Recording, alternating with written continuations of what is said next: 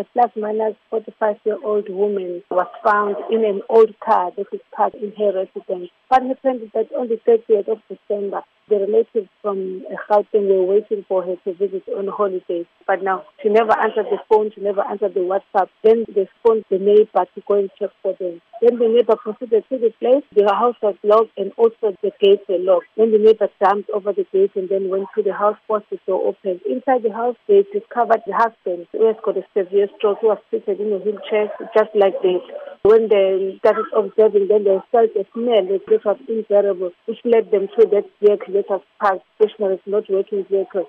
They said they discovered the body of this woman. And in what condition was the woman found? She was half naked and partially decomposed. A case of murder was opened and investigated. Have police made any arrests? Arrest is imminent because the police are following certain information. Has there been any information from the woman's neighbors that could help police in making an arrest? For now, I'm not going to disclose anything because it's going to jeopardize our investigation. But the police are following certain information. What is then your caution to members of the public? We've received some cases of a housebreaking that were committed while the holiday makers were gone or left home. I advise them if, if they live in the home for even on a weekend, they must either inform the neighbors and also the police so that then maybe they'll go on patrol in that area to avoid the housebreaking in their houses.